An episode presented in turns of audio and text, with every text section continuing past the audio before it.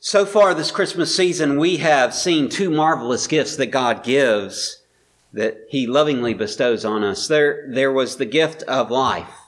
Um, and we learned that we have a responsibility with that life to use it in obedience to God's commands. We also looked at the gift of the promise with an ex, with the expectation that we put our trust in God to fulfill that promise. This morning we're going to look at a third gift. We're going to open up the third of God's precious gifts to us, the gift of grace. Stand with me as we read this morning. We'll read in the Gospel of Matthew. We're just going to read one verse to begin with, um, but we'll cover the first 17 verses. This is God's Word. And if you let it, it will change your life. Matthew 1 1, the book of the genealogy of Jesus Christ, the son of David, the son of Abraham. Pray with me. Father, thank you for your word this morning as we dig in. I pray that you would use this time to show us your grace. In Jesus' name, amen. You may be seated. My wife is a genealogy type of person. She she does ancestry, and um, she's done uh, her family and my family, and has gotten back pretty far. She's got. Uh, she said she told me this morning that she's got some of her family back to the 1790s. Uh, my family can't quite get back that far. Uh, they came through Ellis Island in the early 1890s, and that's the earliest record we can get of that. But but um, we found a lot of interesting things about uh, our family. We, we found a relationship to President Polk um, through through one of the lines of our family. We found some other interesting things. We found some things that are more uh, uh, blushing than than than things that we like to admit. You know, some things have happened in the past that we don't exactly like to talk about, but it's all part of our family history. There's something fascinating about learning your ancestry. Uh, uh, learning who came before you can give you an appreciation of who you are and where you are today. Learning about the history of your family can often make you more grateful for the things that you have. For Matthew, tracing the genealogy of Jesus has a deeper meaning. Uh, uh in fact, it's a theological meaning. This genealogy we find God's gift of grace. Now, grace is one of those things that is easier demonstrated than explained. If I were to sit up here and I were to give you the things that make grace what it is, that would be dry and boring. So instead, let's take a little walk down memory lane, shall we? Let, us go back in time and see God's grace unfold before our eyes. Matthew begins the genealogy with a brief overview. For him, Israel's history as a people really has three major divisions. Abraham to David, David to the exile, and the exile to Christ. Let's see it unfold. Verse 2. Abraham was the father of Isaac, and Isaac the father of Jacob, and Jacob the brother, the father of Judah and his brothers. Genesis tells us a lot about these patriarchs. Abraham is called by God to leave his home and to follow God to a new land. His obedience sets the example of faith for all of us. And as a result, he experiences God's grace in the promise. Remember, in Genesis chapter 15, after these things, the word of the Lord came to Abram in a vision. Fear not, Abram. I am your shield. Your reward will be very great. But Abram said, Oh Lord God, what will you give me? For I continue childless, and the heir of my house is Eliezer of Damascus. What are you going to give me, God? I don't even have a son. My servant is going to get all the stuff when I die. How are you going to bless me? Uh, what reward are you going to give me? Seeing as how I don't even have someone to carry on the legacy. Hmm. And Abram said, Behold, you have given me no offspring, and a member of my household will be my heir. And behold, the word of the Lord came to him. This man shall not be your heir. Your very own son shall be your heir. And he brought him outside and said, Look toward heaven and number the stars if you're able to number them. Now, astronomers would tell us there's about 2,000 stars that we can see in our night sky. Oh, but there are countless many more beyond that. You know, some of those stars aren't stars. Some of them are galaxies full of stars. God says, So shall your offspring be. And he believed the Lord, and he counted it to him as righteousness. An old man with no hope for a future legacy. That's what Abraham was. But God's promise gave that hopeless man a great, great hope. And in fact, this genealogy proves that God met that promise. Abraham had his problems. He lost faith in that very promise, created a mess of a situation between him and his wife and his servant. Yet, even in the midst of sin, God's grace still shine through. God still fulfilled the promise to Abraham, still showed grace to Hagar, still displayed even grace to her son, Ishmael, whose name means God hears. The story continues with Isaac, the son of promise. Isaac shows us more of God's grace, though he and Rebekah divided up their household by picking favorites of their children. Talk about a family feud. Yet God's grace extends even to the most tempestuous of family scenarios. And how much more true of that was it than Jacob's life? Jacob, with 12 sons, the fathers of the tribes of Israel, that grace that God gave, saw a brother almost left for dead and then sold to slave traders. And it was that son that becomes the means of salvation for the family when a great famine threatens that part of the world. Oh, by the way, the brother that sold Joseph into slavery, the one whose idea it was to sell him for profit, he's the one named in this genealogy, Judah. Yeah. Talk about needing grace. Even in the midst of great sin, God's grace does not cut off his people, does not thwart his heritage. For God has made a promise and will fulfill it in spite of man's best efforts to thwart his goodwill.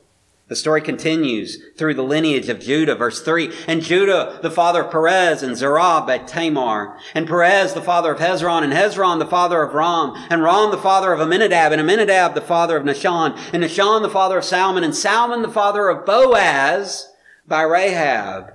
And Boaz, the father of Obed by Ruth. And Obed, the father of Jesse, and Jesse, the father of David, the king. Notice what's happening here. There's both men and women both famous and obscure. But there's a vital link that brings all of these into the same story. This story of God's grace unfolding. We don't know much about many of these names, but God is continuing to work his plan, even in the back rooms, even in what appears to be ordinary life. God is still working through grace. Boaz, we do know, he was the one who fulfilled the role of kinsman redeemer for Ruth. Ruth, the Moabitess, that she is a, she, she is, she marries the son of an Israelite man and woman who fled because of famine. The father dies, the two brothers die, and now these three women, all widows. Naomi tells her daughters in law, go back home. Go make a life for yourself. Y'all are young enough. Y'all can do what you need to do. Y'all, y'all go. You take care of yourselves. I'll be okay. Don't worry about me. Orpah, through tears, says goodbye and goes home. Ruth isn't going anywhere. No, she, she tells Naomi, I'm staying with you. Your God will be my God. And your people will be my people. And so when she is with Naomi back in Israel, they come across a man named Boaz. He's the kinsman redeemer. He does what is required of the law, passing on that man's heritage by taking Ruth as his wife, caring not only for Ruth, but also for Naomi. And now these people, this Moabitess that shouldn't have even been in Israel in the first place, because of her willingness to put faith in God is now not only part of Israel, she's part of the lineage of Christ. God working His grace, turning the tragedy of widowhood into something very marvelous indeed. We're not even to David yet, but I hope you begin to see the pattern. Do, do you see it unfolding? Whether the stories are tragic or triumphant, and life is often both, by the way, we find God's grace woven throughout. then there's David. the king. Sometimes when you reach the top, there's nowhere to go but down. That's what happens in this genealogy. David is almost a, a peak, but then it kind of goes downhill from him. Even, even when it seems like all is going well. Look at the end of verse 6. That, that's the beginning of verse 6. Pull up the end of verse 6. It's, it's on the next slide. And Jesse, the father of David the king, and David was the father of Solomon by the wife of Uriah. David, even David, the man after God's own heart, chased after a married woman to the point of killing her husband to get her. And yet, even in that terrible sequence of events, God's grace does not let our sin be the final word. Even though, even though the adulterous relationship happens, we find the next link in the lineage through it. The child that would carry on not only that line, but the line of promise from Abraham and this promise of David. You see, God had promised Abraham all the nations of the world would be blessed through you. God promised David that one of your sons will not cease to sit on the throne forever. And both of those promises carry forward even through the worst of depravity. The royal lineage picks up from there. And Solomon, the father of Rehoboam, and Rehoboam, the father of Abijah, and Abijah, the father of Asaph, and Asaph, the father of Jehoshaphat, and Jehoshaphat, the father of Joram, and Joram, the father of Uzziah, and Uzziah, the father of Jotham, and Jotham, the father of Ahaz, and Ahaz, the father of Hezekiah, and Hezekiah, the father of Manasseh, and Manasseh the father of Amos, and Amos the father of Josiah, and Josiah the father of Jeconiah and his brothers at the time of the deportation of Babylon. If you're astute, and I don't expect you to be because I didn't notice it either, you'll notice he skipped some names. There's several kings that aren't mentioned in this list. The funny thing is, even in those skip names, even through all of this history of good kings and bad kings, of kings that, that set up God's will, kings that restore the temple, kings that tear down the false idols and bid Israel back to the worship of the true God, and kings that weren't so good, kings that set up false abominations all over the land, kings that drove Israel further and further away from their God, kings that indulged in idolatry, adultery, all sorts of evil. God's grace still works through. Mitchell, sit right, arms out. Thank you, buddy.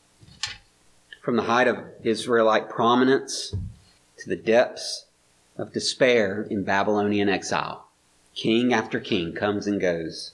Good, bad, really bad.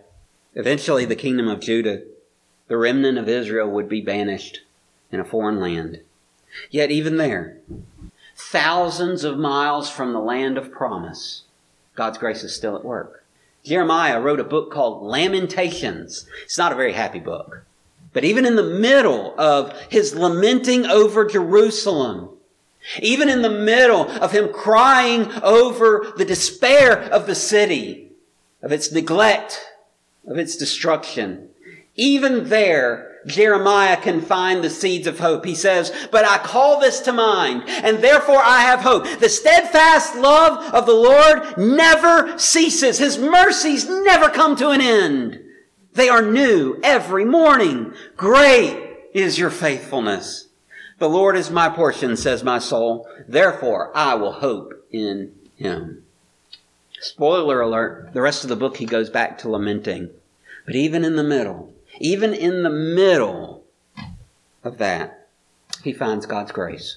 Ezekiel, Jeremiah was in Jerusalem through and after the Babylonian destruction of the city. Ezekiel went with the exiles. So he is by the river Chebar in Babylon.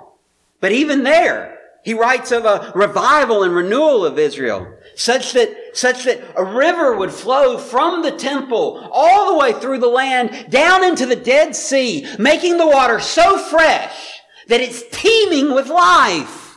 Now, Dead Sea, there's a reason they call it the Dead Sea. It's so salty nothing can live in it. Not in that day.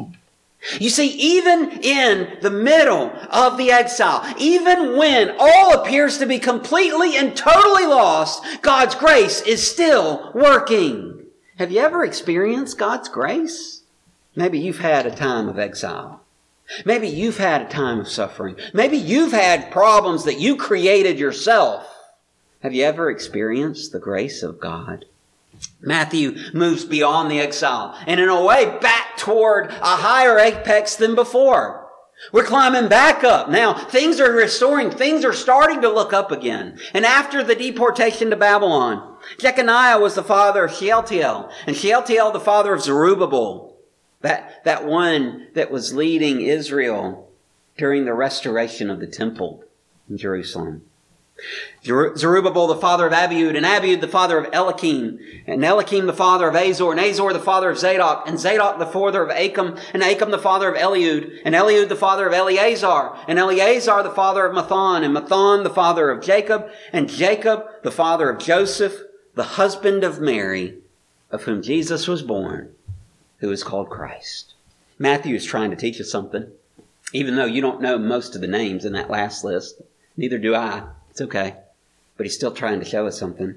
This genealogy, uh, in one way, shows that Jesus is the rightful heir to David's throne. But it does more than that. Matthew's showing us the constant grace of God, working in the midst of our human frailty and human depravity. You see, every person in this lineage, except for Jesus, has something in common. Every single one are sinners. I know because I are one. We all are, aren't we? The human race, every single one of us has sinned. We've all defiled God. We've all made a royal mess of our lives. Whether we see ourselves as decent and respectable, or whether we're ashamed to show our faces in public, every single one of us is a sinner. That's what makes this a story of grace. We deserve punishment. We deserve suffering. We deserve death. But God shows us grace even when we don't deserve it. That's why it's grace. That's what makes it grace. And even when we are completely opposed to Him, even when we are His enemies, God still shows us grace. It's as though God is weaving a giant tapestry of grace, carefully working the threads of many different colors to create the pattern that pleases His eye. You know, sometimes we don't like those colors. Sometimes we look at the thread and we say, You're not going to use that color, are you? Sometimes they look so dark, so painful, so full of dread that we question whether he really knows what he's doing. Sometimes it's not even just what he's doing, but where he's doing it. It just doesn't look right. I, I don't like where this is going. Sometimes we balk at the thought that God would put that thread there. But the tapestry of grace is perfect in his design and He'll bring it all together in a stunning array if we're just patient enough to let Him weave. You might be saying to yourself, okay, I get it. God gives us grace. But what's the catch? I mean, there's always a catch, right? Every gift that we've had, there, there's a gift, but then there's a responsibility. So the gift of life has the responsibility of using it in obedience to God's commands. The gift of a promise has the responsibility that we must put our trust in Him.